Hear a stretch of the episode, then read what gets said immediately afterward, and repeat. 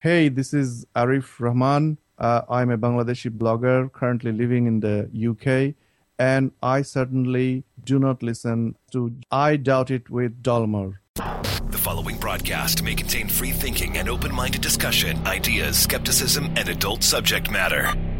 Topics will be discussed using adult language, sometimes gratuitously. Get ready to move the conversation forward. This ain't your granddad's news and comment show. This is I Doubt It with Dollamore.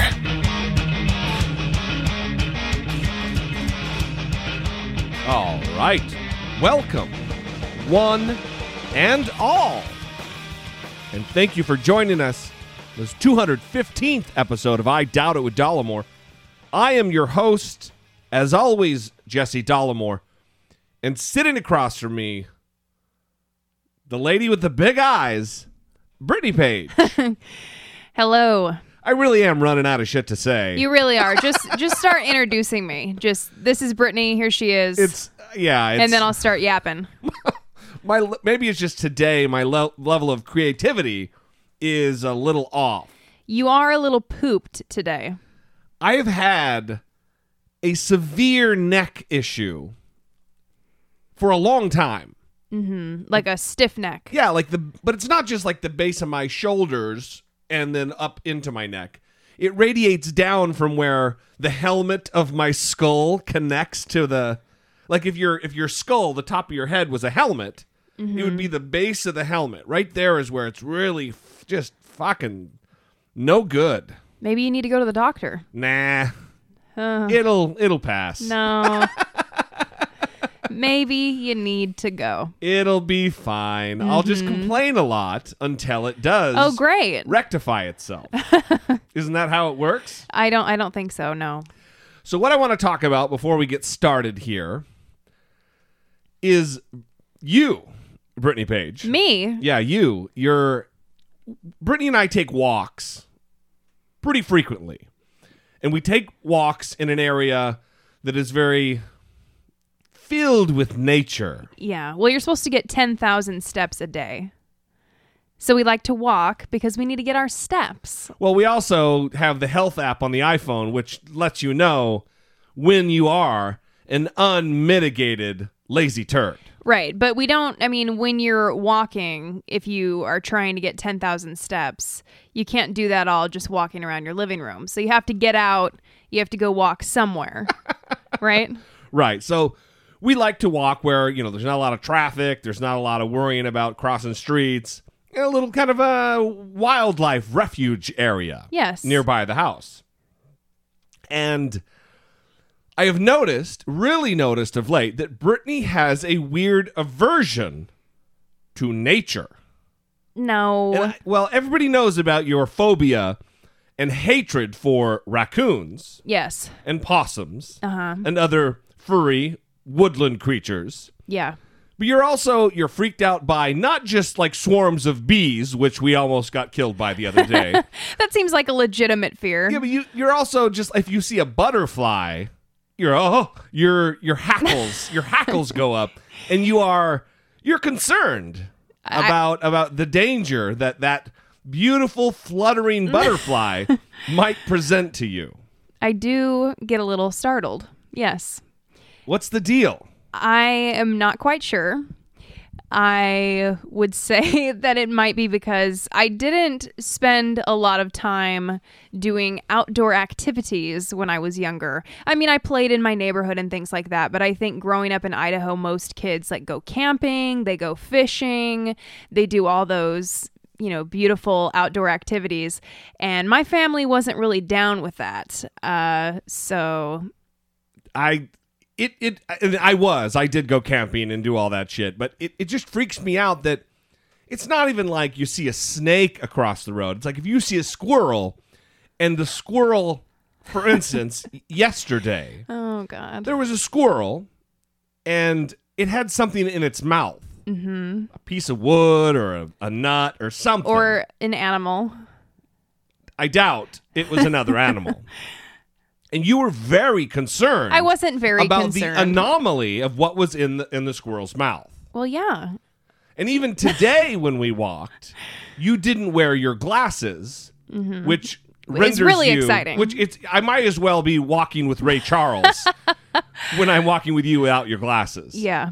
And you had to make sure I knew before we left. I'm not going to have my glasses on. So you're going to need to warn me Mm-hmm. if something starts to happen and I need to know about it. Well, like the swarm of bees, because we were walking the other day and it was kind of windy. And I looked to the right and there was just this swarm of bees. And It was a lot of bees. It was It was was- a cloud of bees. yeah, it was terrifying. And so I stopped right I- in my tracks. I don't know if it was terrifying. it was terrifying. And so I stopped in my tracks and pointed it out to you and you you would have been fine just to walk through it. But I was not okay with that. And so we tried to maneuver around it. It took a while for it to pass over the walking area. Why did it take so long? I don't know. Because I don't think it's that big a deal. We could have walked right through, maybe gotten stung, maybe, but maybe not.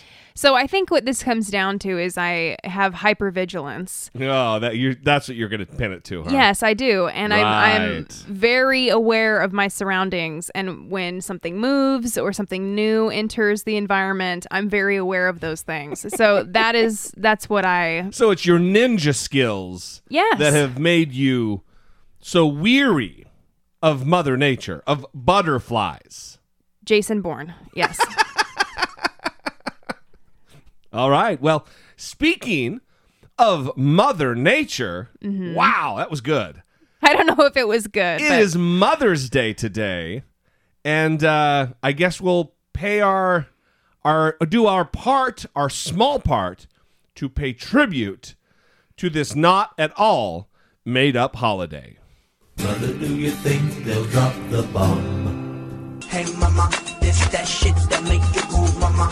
Get on the floor and move your booty, mama. And even as a crack fiend, mama, you always was the black queen, mama. Mother, do you think they'll like this song? Mama, I'm coming home. That I'm sorry, mama. Mother, do you think they'll try to break my balls? Mama said not to out. Mother, should I build a wall?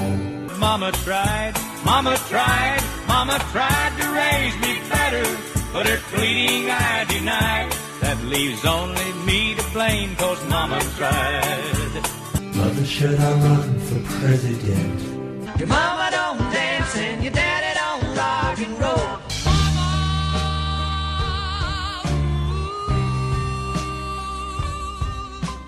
Mother, should I trust the government? Hugging on my mama from a jail cell. I'm a mother lover, you're a mother lover. We should fuck each other's mothers, fuck each other's moms. Happy Mother's Day. So yeah, happy Mother's Day. I guess happy Mother's Day to to those mothers out there who deserve a thank you and some sort of recognition, and to the rest of you, eh, pound sand. aggressive. Is it though? Is it really aggressive? Because not every mother deserves adulation. You know, Mm-hmm. of course I know. I saw. Yeah, of course you know. So, so I did see someone the other day. They posted that they had seen someone preface their their article they were posting or whatever with a trigger warning that it was going to be about Mother's Day Oh, wow. to warn those who might not have a good mother or maybe their mother has passed away that warn them this is about Mother's Day if you want to avoid this article. Ugh. Come well, on. I, I mean, so I I have always had difficulty with Mother's Day, given that I have a mom who is uh, not a nice lady, Right. And um, my best friend and I, we kind of both struggled with Mother's Day, and she is a new mom. This is her first Mother's Day, and your, so your best friend. Right. Yeah. And so now Mother's Day has like a whole new meaning for me, which is I don't have to think about my negative experience. I can think about her being a mom and and Sure. celebrating her special day. And I've really enjoyed seeing all the Facebook posts today of people that have good, Yeah. good relationships with their mom and these beautiful tributes to these So have I. And wonderful people. It's as it should be. right. That is what it should be. Right. So even though I have an unfortunate situation, I'm not upset by these posts or angered by these posts because You don't need a trigger warning. no. I mean, it good good for you. I mean, that's awesome Yeah, that you have that situation. Right. We should everyone should be able to celebrate everybody's good good times. It's not just because you had a shitty time and I don't think I had that great a time. It was feast or famine growing up. It was either my little brother and I were left inside the truck outside the bar where my mom was carousing or we were being dragged to church depending on what how much guilt she was feeling that period of time. That that 6 month period or year period. You know, so eh, I, I don't have strong feelings about Mother's Day relative to the celebration of the holiday, but it's uh, it's what it is, Right, and And, and if people have good feelings about it, then goddamn, get on it, do it. Well, and even if Mother's Day bums you out because you have you've lost your mom or you have a bad mom, then that doesn't mean that other people shouldn't be able to celebrate their mom and talk about their mom. You know? Absolutely, sure, yeah. So, uh, happy Happy Mother's Day. Yes. Happy Mother's Day. All right. Well, let's let's move on. First of all, let's drop the phone number 657-464-7609. Of course, you can email a voice memo from your smartphone to I doubt it at dollamore.com. And let's get to some listener participation, some listener communication. Brittany Page. First, we have a question about our feelings about Donald Trump. Hey guys, it's your old buddy Jeremy from Kansas. Long time no uh, voicemail recording. Um, I just wanted to get your point of view on something here. I and forgive me if you've already covered this. I've been um, incapacitated for a little while, haven't been able to listen to the show. But uh, with Trump basically being the presumptive nominee now, Kasich dropped out, Cruz dropped out. I wanted to know really how you felt about this because a year ago, the prospect of Trump being just uh, making it to the first debate was laughable. And then him, you know, maybe winning these debates and then starting to, you know, win some of these primaries. He lost Iowa. We thought, oh, thank God this isn't actually going to happen. But here we are now. Um, I've listened to podcasts that talk about how, you know, they're going to move out of the country. I might host one of those shows if he wins. And, uh, you know, now that it's happened, I'm just kind of like, meh, I guess so. I guess this was going to happen. A year ago, I thought it was going to be this dystopian future where Trump wins and, you know, everybody's going to freak out. But nothing's happening. We're all just kind of like, well, yep, I suppose that's right. And a lot of people are saying, well, there's no way he's going to beat uh, Hillary, so wh- who cares? But damn it! Those same people said he wasn't going to make it to the first debate. He wasn't going to win any primaries. Well, he is now the presumptive nominee, and he's one step away from ruling this country. And I'm, I'm not going to say that he'd be a uh, uh, serving as president. He'd be ruling this country. That's what he'd be doing.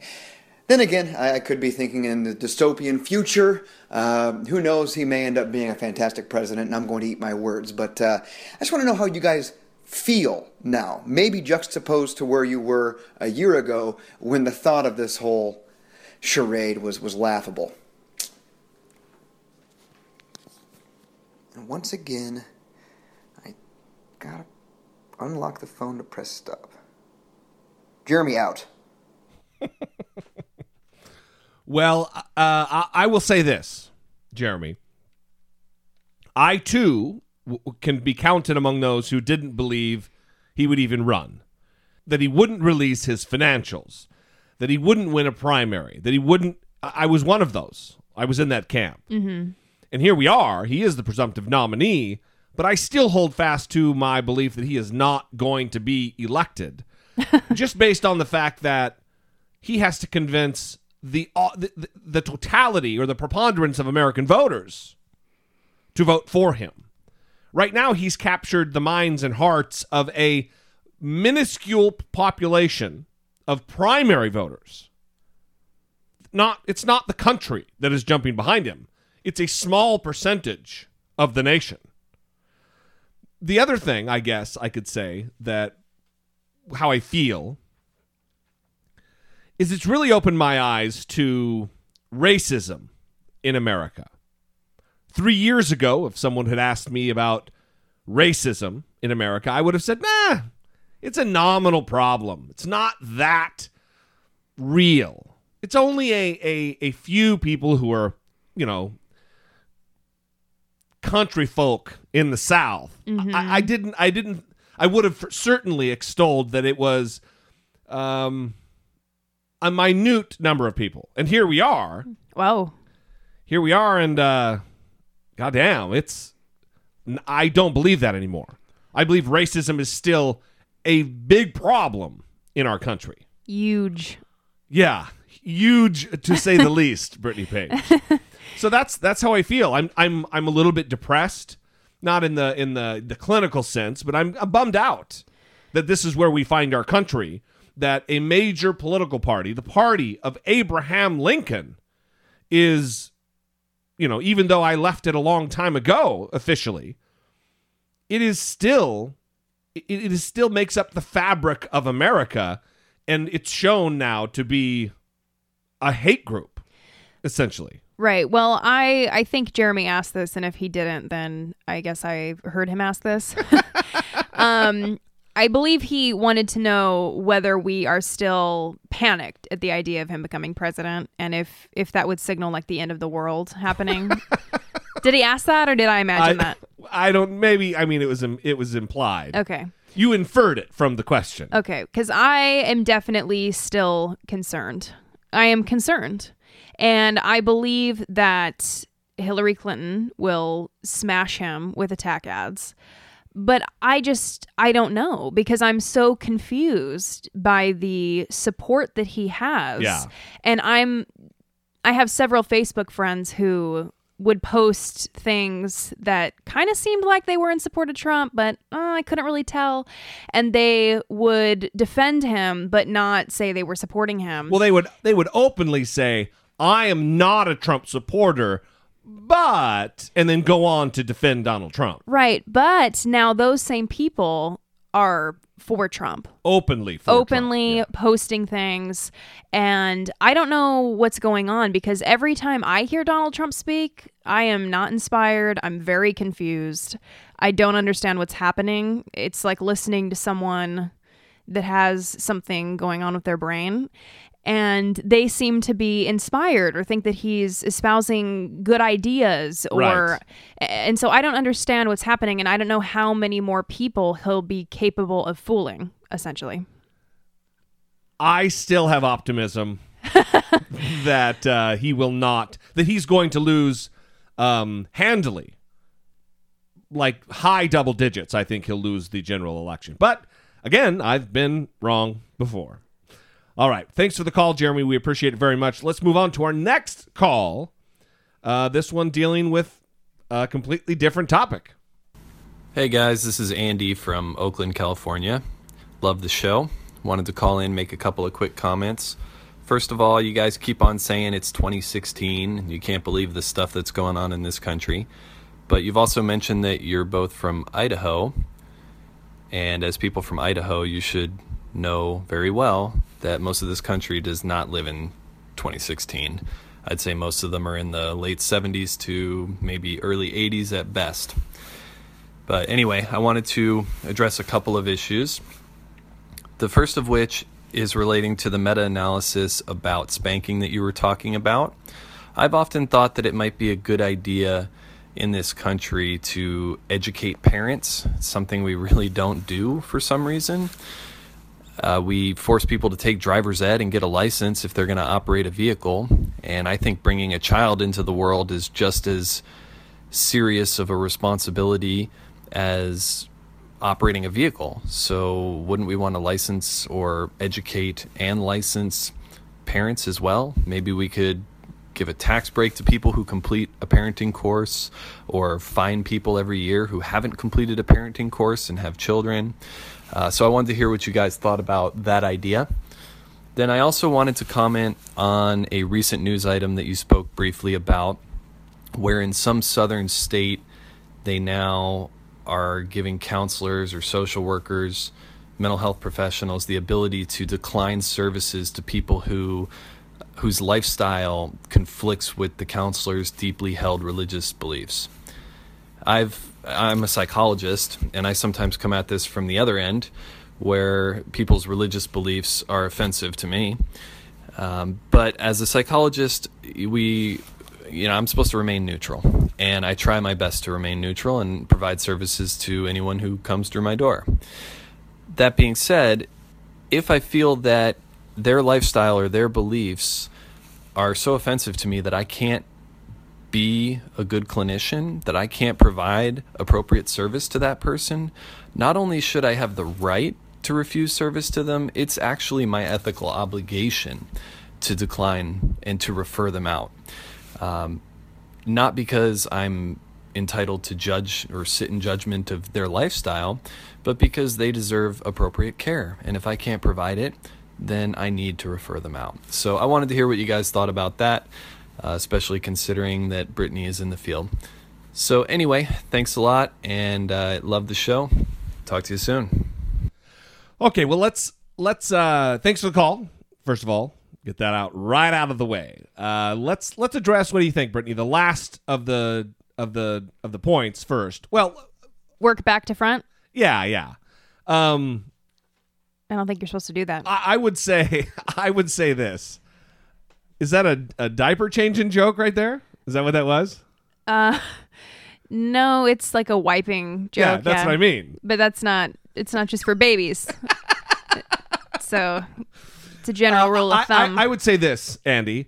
Um, and I don't mean th- I don't mean this to be offensive or or or aggressive, but if you don't feel like you can um, give that quality care because of someone's lifestyle, then maybe you're not in the right business. And I don't think you're saying that, but I think you're just kind of playing devil's advocate here.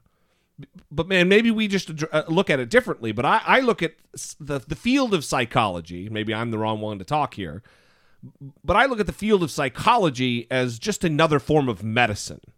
It is a health care profession.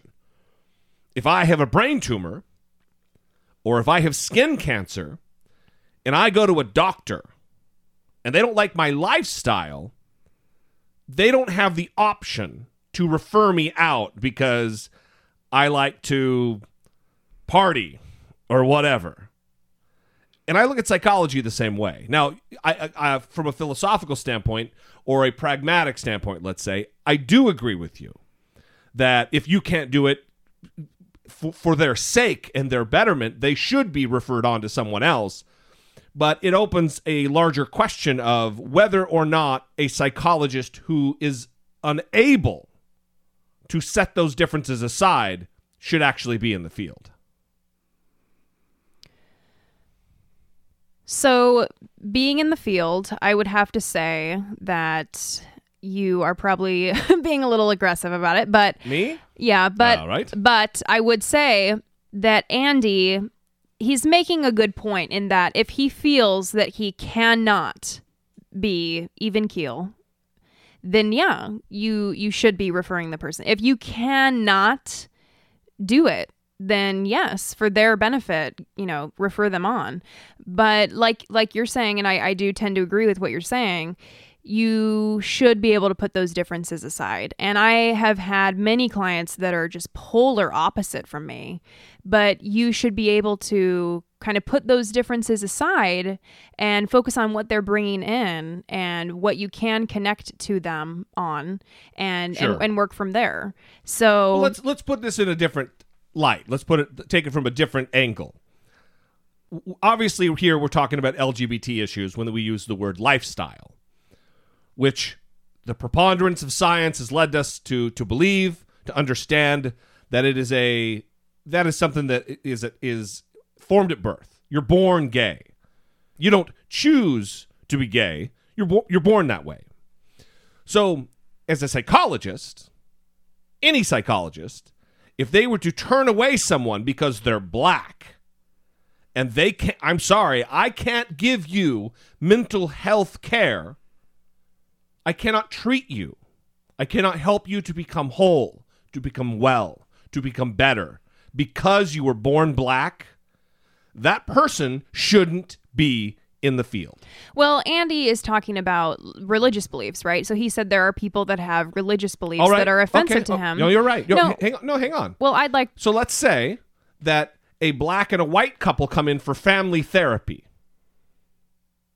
And the psychologist can't get past that because of their religious belief.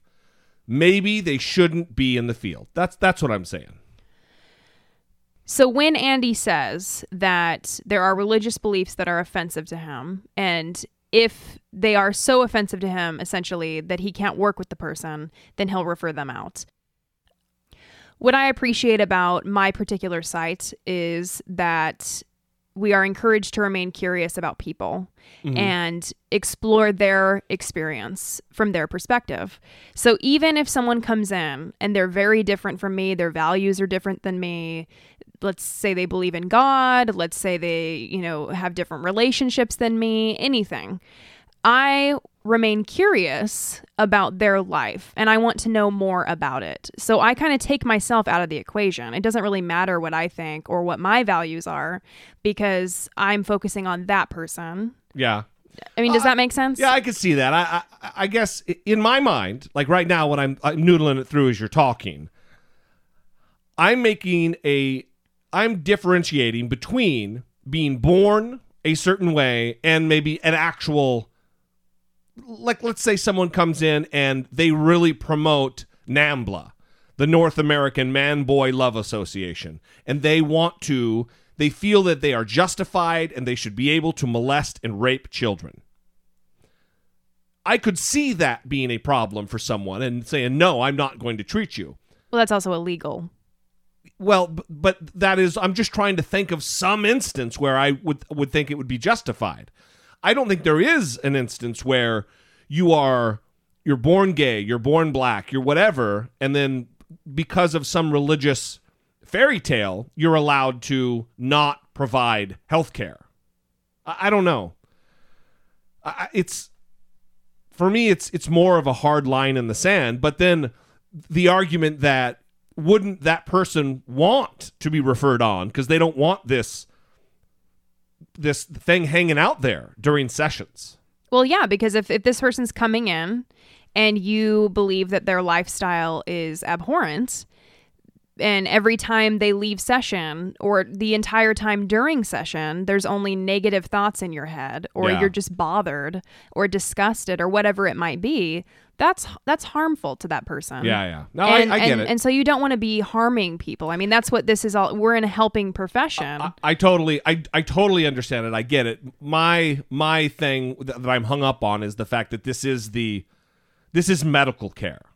I don't look at let's say clinical depression as anything different than an actual medical problem. It's just a medical problem that's happening inside the brain. So, and I know you believe that too. It's just it, it's hard for me. I get, you know, again, I kind of get jessied up and kind of fired fired up about it. yeah, we see that. The other thing, let's go back to were the the parenting thing and forcing parenting classes or giving tax breaks for parenting classes. that's great.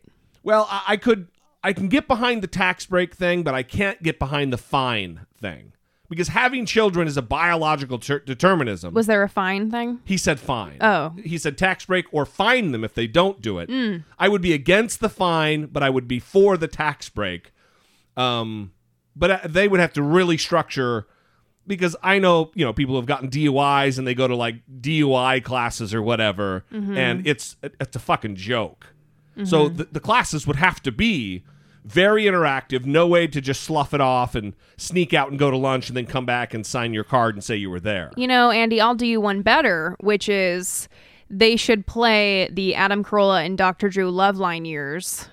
Like you should be required to listen to those years yeah. of Loveline because those are the most informational episodes that you'll ever hear of anything. They talk about relationships, psychology, sex, everything. Yeah. And you can go and listen how to you those. can fuck up your kid. Yeah, you can go track th- down those episodes. And seriously, I believe everyone should be required to listen to the Adam Carolla and Dr. Drew Loveline years because those those were my parents. I mean, that was my parents growing up. Yeah. That's where I learned things. And that is just amazing information. So when you're talking about parenting classes, they should have a Loveline class in high school that everyone is required to attend where they just sit there and listen to these episodes. Throwback episodes. Yes. Right. All right. Thanks for the call. I appreciate it, Andy, very much. It really is. It's a good conversation. In some ways, it's a tough conversation, but we appreciate the call.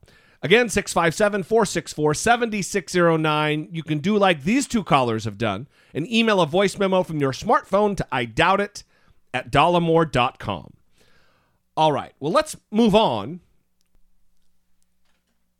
The Joe Paterno, Jerry Sandusky child rape issue at Penn State University happened before we started this podcast. However, Brittany and I were very vocal about this even before we had microphones to amplify our opinions. So we're going to cover this like follow up, even though it's written technically not follow up. Some recent court documents have revealed that head coach Joe Paterno may have known about the child rapes con- con- committed by Jerry Sandusky as early as the 1970s. This is a huge revelation, Pamela. This uh, line in this court order in a lawsuit between Penn State and, and its in, former insurance company over whether or not they should have to pay victims of Sandusky.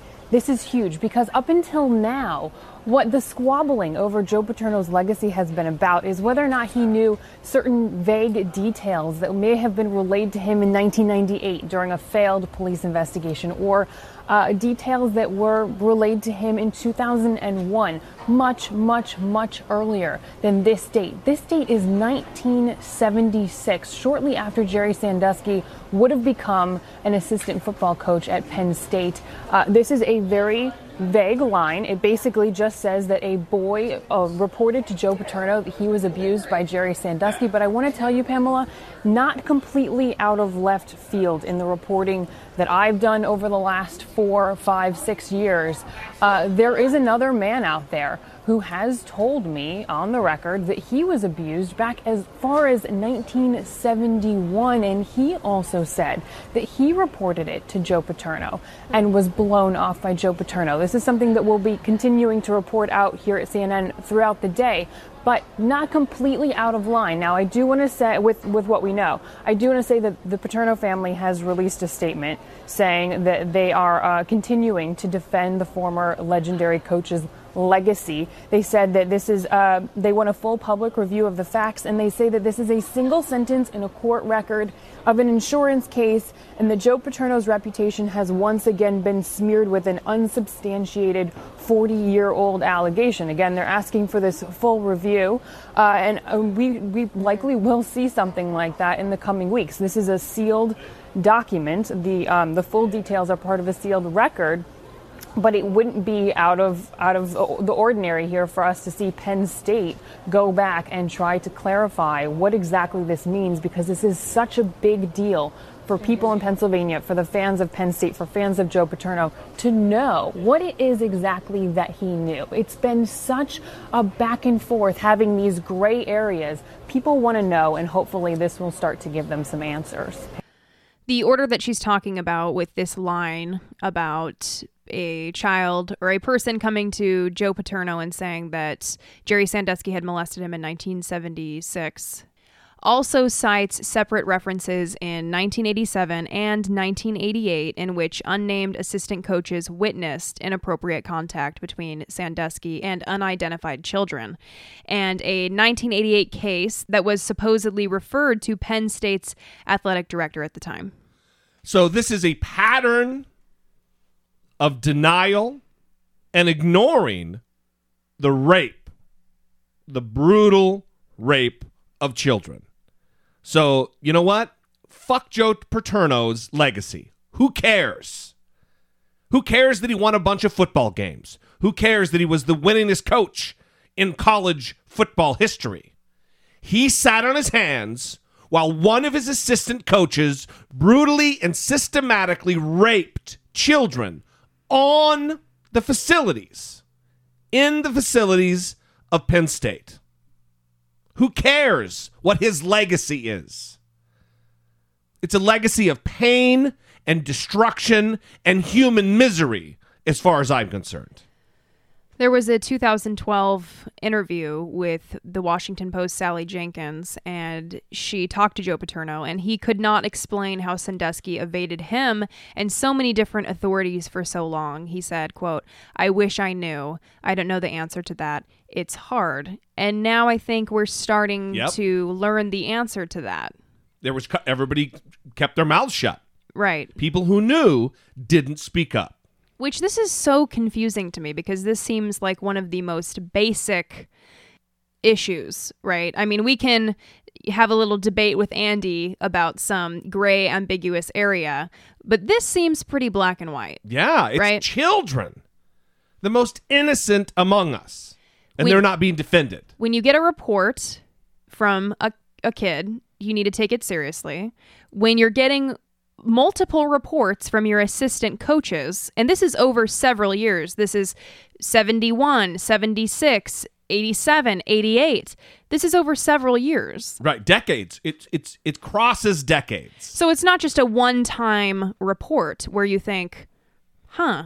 I mean, you should still take that seriously, but I guess maybe he could have been like, huh, I guess I'll just wait to see if this continues. I mean, Right. I don't know. Who knows? And then you hear his family say, oh, this is just one line in the report. Yeah, it's one line that says something pretty serious, does it Right. not? Well, listen, it is because it's the same thing as the Catholic Church, and we're going to get to that next. But he is protected for the the quote unquote greater good of the overall program of the institution of Penn State football. Well, we can't say anything. It might tarnish the program. It might bring besmirch Penn State University, which is the exact same thing as the Catholic Church. Oh, we can't protect the children because it might hurt the Catholic Church. Well, up next is a story we've been sitting on because it's just been so busy. But a Catholic priest who has since been convicted. He is a convicted child rapist. He's still a priest. He was a priest in Minnesota. When the charges were levied, he moved to, back to India, where he is from. He denied, denied, denied the charges. They finally got him back to face justice, and he was convicted. First, I'm going to play an interview prior to him leaving India when he was denying what he did. I want you to hear his denial and how vociferous it is, how convincing, maybe, his denial is. How are you feeling at this time? In the past four and a half years since he left his U.S. parish, Father Joseph Jeyapaul has lived and worked here in the Catholic Diocese of Ootacamund, India. A quiet, cool, mountainous area of South India, tucked away from allegations of the sexual abuse of two young girls, until now. At the bishop's house where he now works, Father Jeyapaul told me he only knew of one allegation from 2005. They said that I kissed the child. That's it. Yeah. The accusations now are that this girl says that you threatened the lives of her family members if she didn't come to your office and perform oral sex. No, it is a lie. It is totally a lie. Because I did not have any contact with them. No contact, no communication. With children at Yeah. all. Why would someone accuse you in this way? If there were no truth Um, to this, I think there may be a motive uh, to get money from the diocese. you think this is about money? Yeah. Here in India, Father Jeyapaul says he does only paperwork. Do you have contact with children? Do you have any role No. involving children? Can you explain this? Because I, since I stay here, as you see, here nobody will come. Here there is no contact with the children or anybody. News of the allegations against Father Jeyapaul has reached this area, where Catholics have told me they think he should face justice if he's done anything wrong. The diocese here says it knows nothing of criminal charges. Father Jeyapaul says he only knows about the allegations from what he reads in the media. But he did tell me he is ready to go to the United States and face his accusers.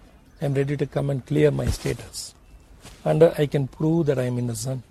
Father Jeyapaul says a particular Bible verse gives him strength. Blessed are you when people revile you and persecute you and utter all kinds of evil against you falsely. Liz Neisloss, CNN, Ootacamund, India. So there he is, quoting scripture to ingratiate Catholics to his cause. Well, he did go back. He was convicted. He did spend time in jail. Now he's back in India, and the Catholic Church is putting him back in ministry. They're going to put him back in a parish with contact with children. Well, here's an interview with Megan Peterson, one of his victims, on India Today, talking about a lawsuit she has and generally about her relationship with Father Jeyapaul. In fact, we have the rape survivor, Megan Peterson, live with us on phone from New York. Megan, first of all, if you could tell us what is your concern at this moment all about? Um, we are bringing a public nuisance suit against the bishop in India because he has decided to reinstate an admitted offending priest, Father Joseph Jeyapaul. So the suit is is aimed to get Father Jeyapaul out of ministry and to protect children in India. Megan, are, are you worried that he might also make uh, other children victim in this country? Because, uh, you know, by, by his own admission, not by anyone else, this appears to be a case of a person who's a repeat offender, a serial offender. Absolutely, it's it's um, it's a well-known fact that uh, perpetrators or sexual molesters generally don't stop at one victim. In fact, there's multiple here just from his um, short stay in Minnesota. So, without a doubt, children are at risk and would be uh, wounded by Father Joseph Jeyapaul.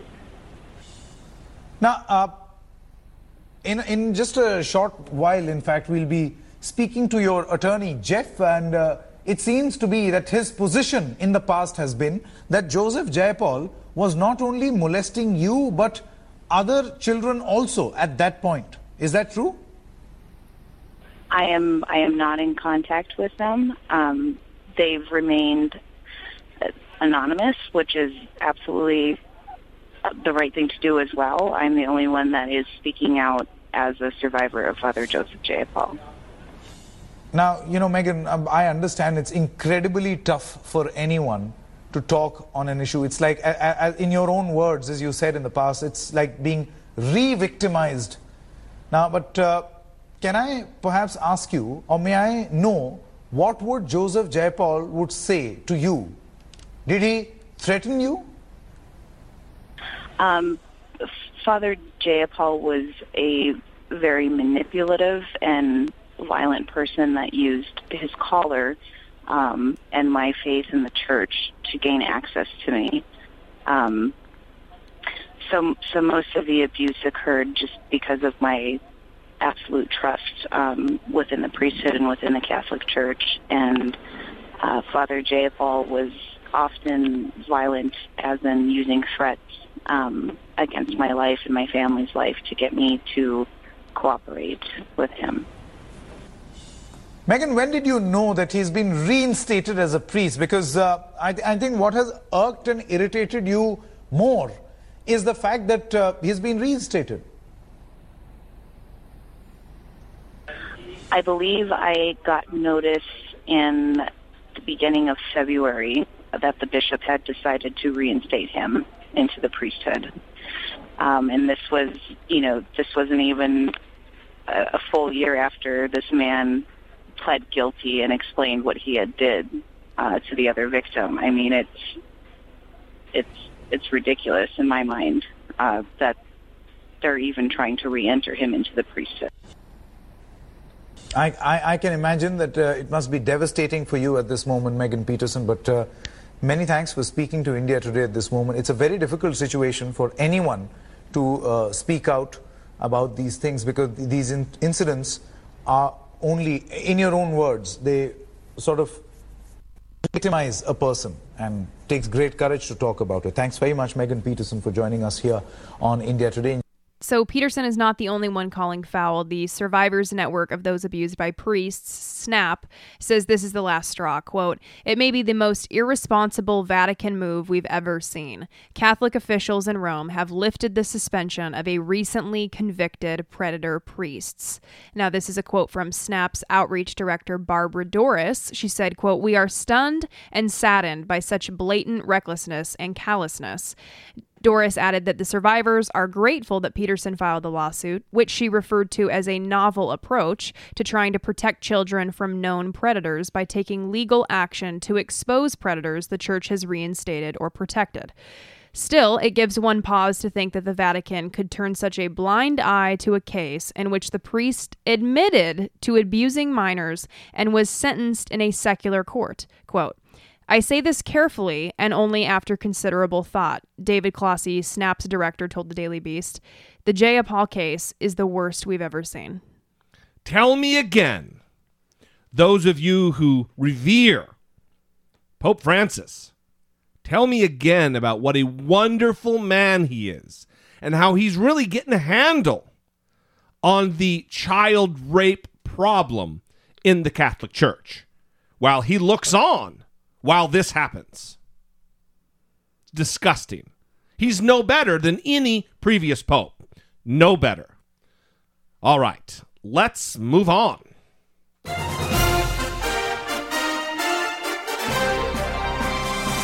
Dollamocracy 2016, facing down pessimistic politics with realistic optimism.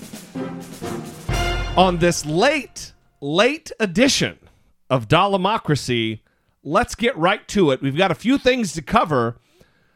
Paul Ryan was interviewed by JTAP the other day, the Speaker of the House, the current Speaker of the House, and he made a very bold proclamation, I guess, kind of surprising to the political world and the Republican Party. And joining me now, the Speaker of the House of Representatives, former Republican vice presidential nominee Paul Ryan. Speaker Ryan, thanks so much for joining us. Hey, thanks for having me, Jake. How are you doing today? So, Mr. Speaker, you have said throughout this process that you will support the Republican presidential nominee. Now you have a presumptive nominee, Donald Trump. Will you support him? Well, uh, to be perfectly candid with you, Jake, uh, I'm just not ready to do that at this point. I'm not there right now. Uh, and I hope to, though, and I want to. But I think what is required is that we unify this party. And I think the bulk of the burden on unifying the party um, will have to come from our presumptive nominee. Um, I don't want to underplay what he accomplished. He, he needs to be congratulated for an enormous accomplishment for winning not now a plurality of delegates, and he's on his way to winning a majority of delegates. But he also inherited something very special. Uh, that's very special to a lot of us. Uh, this is the party of Lincoln, of Reagan, of Jack Kemp. And we don't always nominate a Lincoln and a Reagan every four years. Um, but we hope that our nominee um, aspires to be Lincoln and Reagan esque um, that that person um, advances the principles um, of our party and appeals to a, a, wide, vast majority of Americans. And so I think what is necessary to make this work, to, for this to unify, is to actually take our principles and advance them. And that's what we want to see. Saying we're unified doesn't, in and of itself, unify us, but actually taking the principles that we all believe in, showing that there's a dedication to those, and running a principle campaign that Republicans can be proud about and that can actually appeal to a majority of Americans, that to me is what it takes to unify this party. So you're saying you can't you can't support or endorse him right now? Yeah, I am basically saying that. Look, I'm I, I, that's you know I thought about this two days ago. Um, I thought actually this thing was going to go to June 7 at the very least, probably to a convention, and so this is all pretty new for us. But at this point, um, I think that he needs to do more to unify this party, to bring all wings of the Republican Party together, um, and then to go forward and to appeal to all Americans in every walk of life, every background, um, a majority of independents and, and, and, discerning Democrats. And so you know, I think conservatives want to know does he share our, our values and our principles on limited government, the proper role of the executive, adherence to the Constitution? Um, there are lots of questions that conservatives, I think, are going to want answers to, myself included. And I want to be a part of this unifying process. I want to help unify this party, but we have to unify it, I think, for us to be successful. For us to have a campaign that Republicans are proud of going forward that is unifiable and that, that actually can go and appeal to a vast majority of Americans. So let me say this it is nice to see someone in government, someone on the other side of the Republican Party who who has a little bit of integrity to stand up and say no, no. I'm not going to support him yet. Now, it may come to pass that Paul Ryan decides he will, but he's not jumping on board right away like Dick Cheney did. Like so many others are just, oh, Republican. It's party over principle for many of these people. And it's nice to see that that's not the case with Paul Ryan. Well, now he has Sarah Palin coming after him for this, Right. saying that he has been so disrespectful to the will of the people that he is at risk of losing his job. Like she's somebody we need to worry about. Well, Donald Trump responded to this when he sat down with George Stephanopoulos the other day and was asked directly about Paul Ryan's statement. I sat down with Trump at Omaha's airport on Friday just before a rally. And I began by asking him what he plans to tell Paul Ryan when they meet face to face on Thursday. I'm going to say, look, this is what the people want. I just don't understand why he didn't. You know, most people have come out in favor. We've gotten tremendous endorsements over the last short period of time. Uh, even Governor Perry came out. I mean, he was very rough. And then he came out and he had a very beautiful statement. I mean, he came out with a magnificent statement. Look, I've had so much support. I've had support from all the people that Paul Ryan works with. I mean, you see all the congressmen they're coming forward. They're coming forward in waves right now, and I'm actually a little surprised that it's happening this quickly. And just about the, I mean, I understand why a Jeb Bush or a Lindsey Graham, who I don't even care if he supports. I mean, I was rough with him and I beat him badly. I mean, 48 to two in his own state, uh, and and I understand that. But Paul Ryan's a different. It different. sounds like you're saying he's going to have to come to you. You're not going to come to him. No, I'm going to certainly come down the middle, but I'm just going to have to see what he's looking for. I was very surprised and very disappointed because, you know, you should be, we're going to be cheerleaders for the Republican Party. We don't have to play cute. That became his line of the weekend. You know, he called me three weeks ago. We couldn't have had a nicer conversation. That's great, and we'll, you know, work together. Well, everything's fine. And then all of a sudden, he wants to be cute. But, you know, we'll see. We'll see. Goddamn. He's a joke. He's he's a, a laughing stock. And by extension, everyone who voted for him is a laughing stock. He's an embarrassment to America. Mm-hmm. I just I guess to answer Jeremy's question further, I'm a little embarrassed about the whole deal. He released a great statement. It was a magnificent statement. It was a fantastic statement. Tremendous. He used all my really good words. So the the, the whole talk, the, the the conversation about the, a VP pick has been coming up, and Sarah Palin was asked about that very thing. Donald Trump is turning his attention, he says, to picking a running mate. Are you willing to be vetted for that job? Uh, I think I'm pretty much as vetted as anybody in the country could be vetted uh, already. So um, I think uh, there are so many other great people out there in America who can serve in this position. Uh, I think if someone wanted to choose me, they already know who I am, what I stand for. They wouldn't be in for any surprises. So, if he wanted to talk to you about the gig, your, your, your phone is right there. Well, I want to help and not hurt.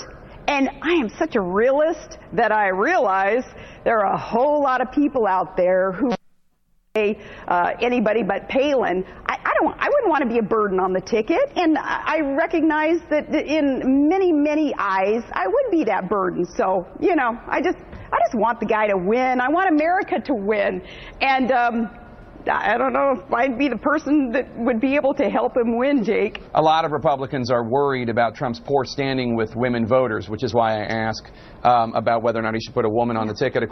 She's the realist. Oh, yeah, she is. Here's what I got out of this. Um, that I think she really wants to be picked, but she's trying to play the humble, like, oh, no, I don't want to, blah, blah, blah, blah, blah. But then prefaced all of that by saying, I've already been vetted. No one's been vetted more than me, blah, blah, blah, blah, blah. Right.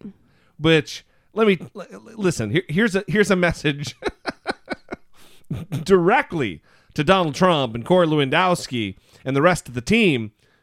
Please, please, please, please pick Sarah Palin. Please make her your vice pres- presidential nominee. That would be spectacular. It I don't would be know. Tremendous. Maybe people are more receptive to Sarah Palin this go round because when she was with John McCain, he was holding her down a little bit. Now Right. now she'll be with someone who kind of matches her temperament. Yeah, she'll be unbridled to be able to act as crazy as she wanna. You know what I mean? Mm-hmm. Oh, it would be so good. All right. Well, we have talked in the past about Hillary Clinton and her server issues and the ongoing FBI investigation, or generally the Justice Department's involvement in that. Well, things are maybe taking a turn here. I don't know. But there's a Romanian hacker who claims he personally breached her server, and he has been questioned by the United States Justice Department. The Romanian hacker who claims to have gotten into Hillary Clinton's private email server says he's talking to the FBI.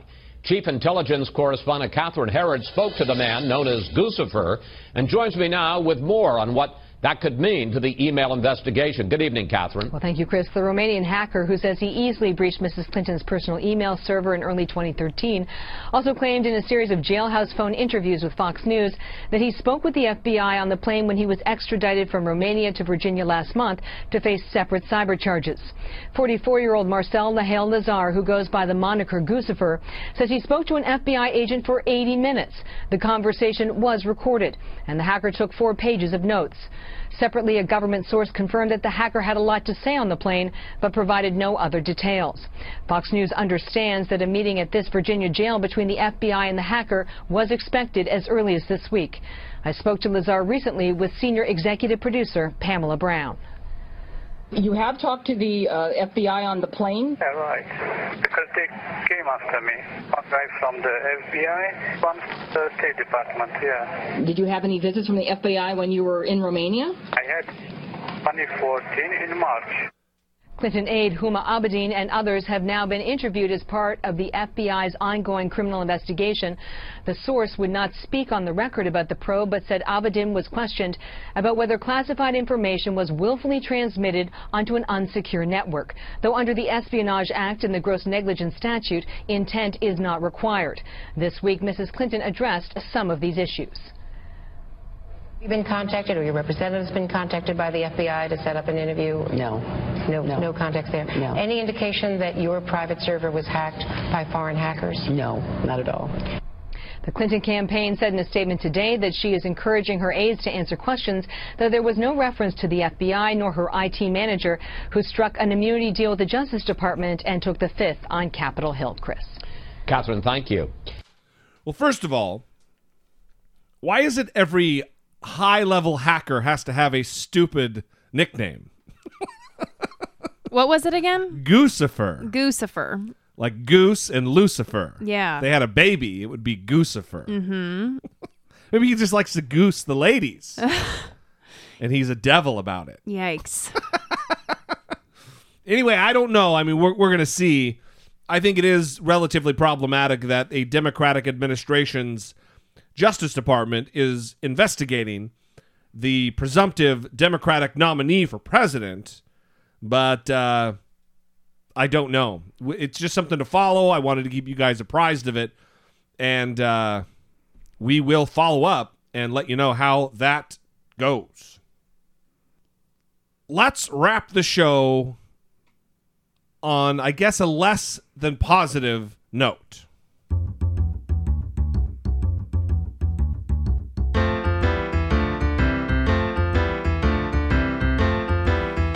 It's the asshole of today.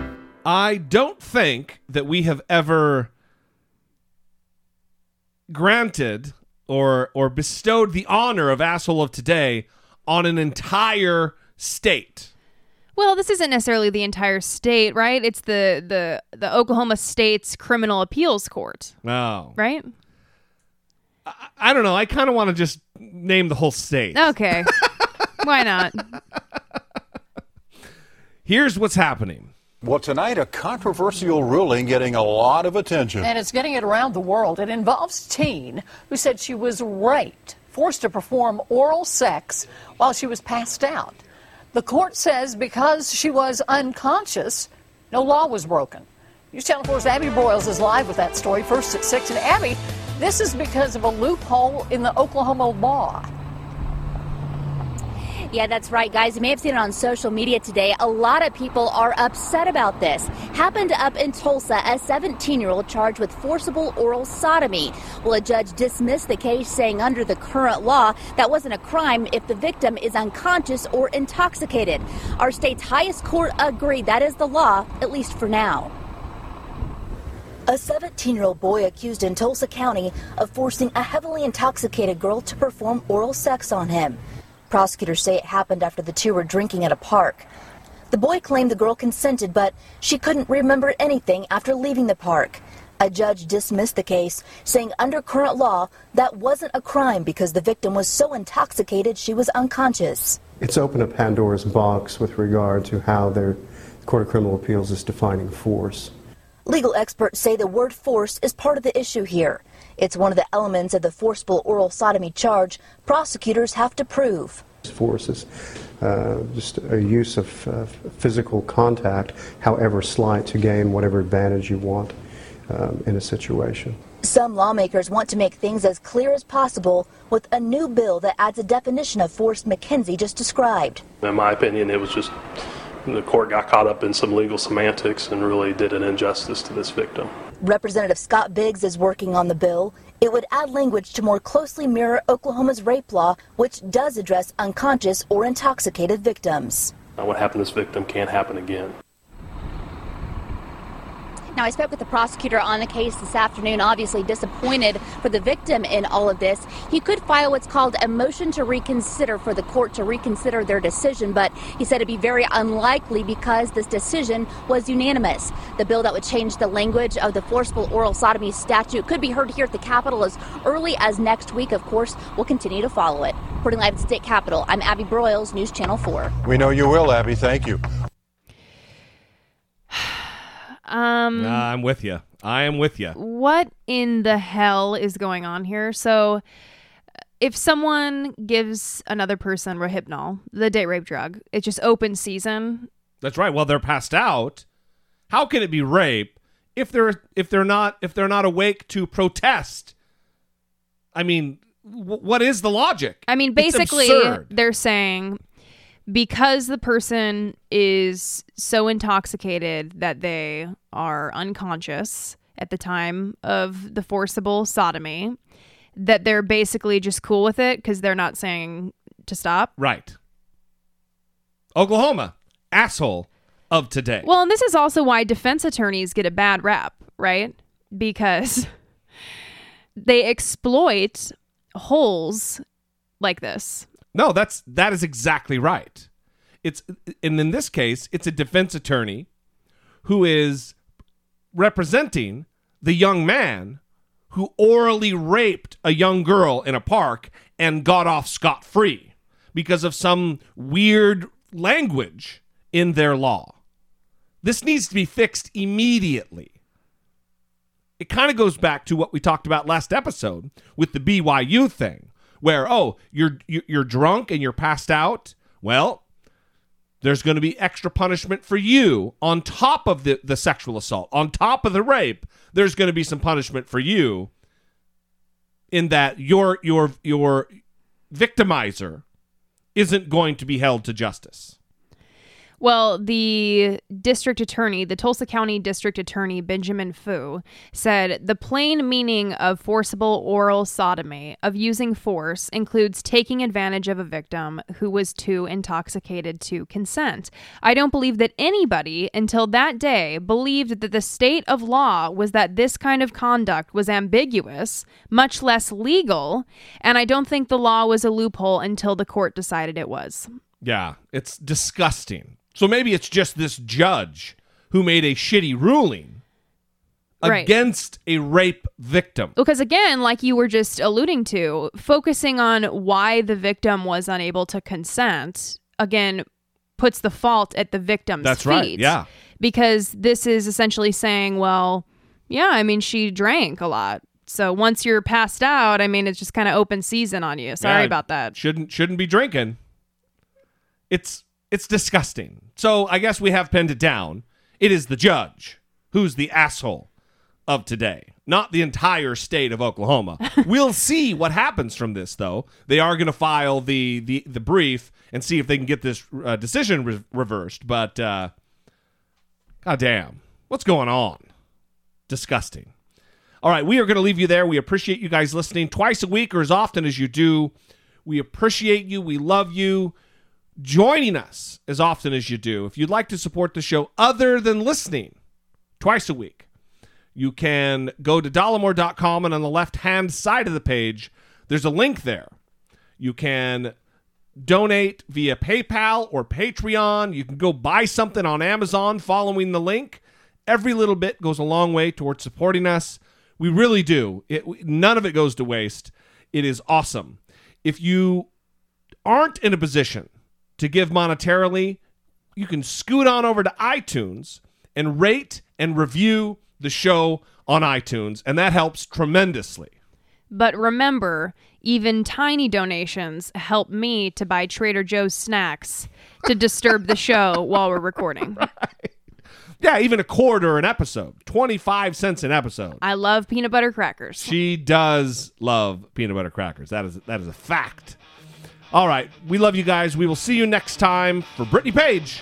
I'm Jesse Dollamore, and this has been I doubt it. No, it's like a wiping joke. Yeah, that's what I mean. But that's not. It's not just for babies. so